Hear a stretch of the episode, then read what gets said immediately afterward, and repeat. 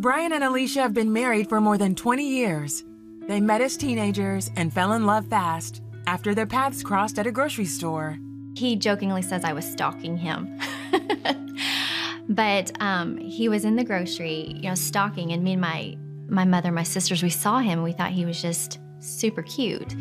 I knew the first time I seen her that she was definitely the one.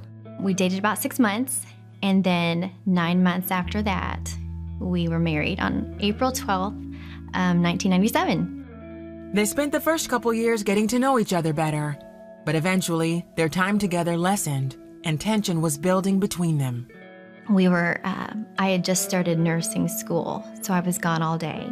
And, Brian worked second shifts. And then when we would connect on the weekends, it was arguing about, I think it was a lack of intimacy, the lack of time together.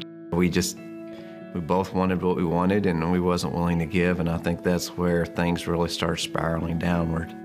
Meanwhile, their family was growing. But their arguments escalated and would often lead to Brian leaving home for weeks, even months at a time. Brian became a successful contractor and prided himself in being a provider, but he filled a void he felt with familiar vices. He found the attention he was looking for in other women. Deep down, I knew what was going on, but I was still trying to be a somewhat good husband, if that makes sense, and provide and keep things at home intact. I was hiding the alcohol in my truck, hiding my phone in my truck in the evenings in case somebody would call or reach out to me so she would know, and hiding. I'd go home at night, take showers, get out of the shower, but still felt dirty. I knew right and wrong. I just couldn't get free from the things of the world, no matter how hard I tried. Several years had passed, and Elisha had given birth to their second child when Brian's secrets came to light. I remember waking up one morning at 6 a.m. to the phone ringing. At that moment, my world shattered. Never in my mind would have ever thought that my husband would be cheating on me. Elisha forgave him and agreed to work on their relationship. But later, when the infidelities continued, Elisha finally reached her breaking point and filed for divorce. Feeling rejected and hopeless, she attempted suicide.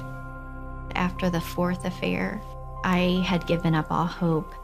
I had filed for divorce.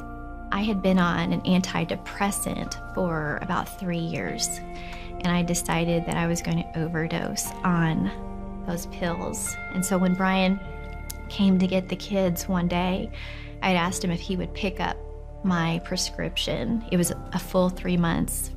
And so when he brought them back, took the children and left, I was going to take them all. And when I opened the bottle, there was only 3 pills inside.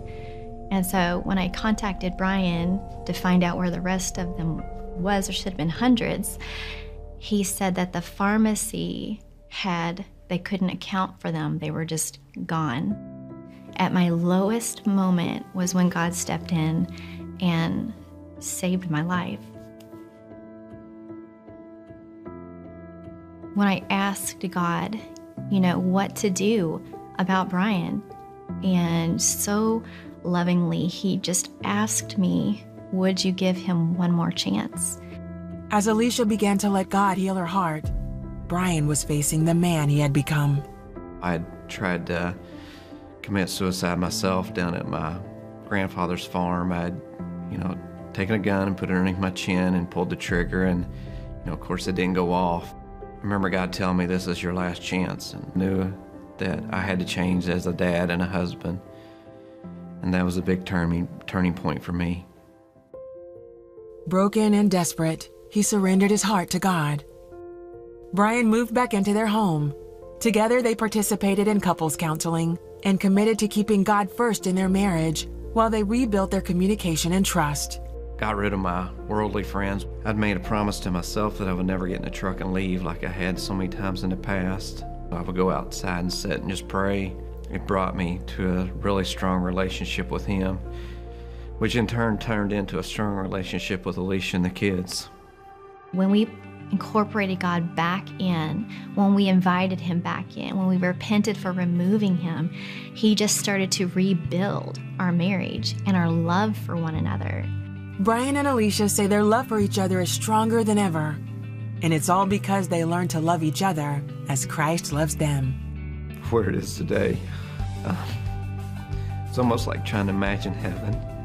You know, as much as we can imagine, as good as it'd be, we'll still be blown away on the day we get there. And I feel the same way with our marriage. Today, what it is, we're best friends. We love spending time with each other.